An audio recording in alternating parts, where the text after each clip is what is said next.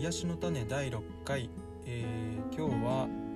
朝のホットサンドについて話したいと思います。えー、っとですねずいぶん前から、え僕は、えー土日の朝ですね。朝ごはんはだいたいですねホットサンドメーカーを使って、えホットサンドを作って食べています。でまあかなり、えーまあ、レパートリーみたいなものも増えてきましたし、えーやっぱりこうあったかいものを朝食べる。あったかいって言っても普通のトーストと何ら変わりはないんですけれども、あの満足度の高い、朝食なのかなと思って、えーまあ、食べるとホッとする感じというんですかね。癒される感じがあるので、まあ、あネタにしてみました。でえっとまあホットサンドにもいろいろありまして大体があ食パンは正方形の食パンの8枚切り2枚の間に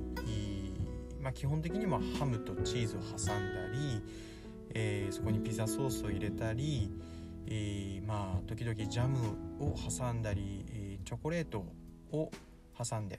えーホットサンドを作るという風にして食べたりしています。でまあテレビ番組とかでも取り上げられたりしていて、えーまあ、肉まんをね1個ホットサンドメーカーの中に入れて、えーまあ、上下にバターを入れて焼いて食べるとカリカリして美味しいとか、まあ、そういったものも試してみたりしましたが、まあ、ほぼどれも美味しいんですね、えーとても何ていうか普通のパンの間にパンあのハムとチーズを挟んだだけなんですけれども、まあ、すごく美味しく感じるというもので、えー大変ホットサンドメーカーを重宝したりしています。で、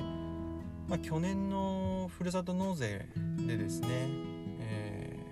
ーまあ電動式ではないホットサンドメーカーーアウトドアでも使えそうなものなんですけれども、まあ、自宅の IH でも使えるというようなものがありましたのでそれも寄付を申し込んで、えー取り寄せたりしていましたが、まあ、とても便利ですね。えっ、とまあ普通にパンを焼いて食べる朝食よりもお一段二段こうレベルが上がるというか幸せのこう幸福度が上がるというかそういった気持ちになる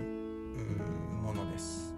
えーよかったら皆さんもぜひ試してみてください、えーそれでは第6回は以上で終わります。また聞いてください。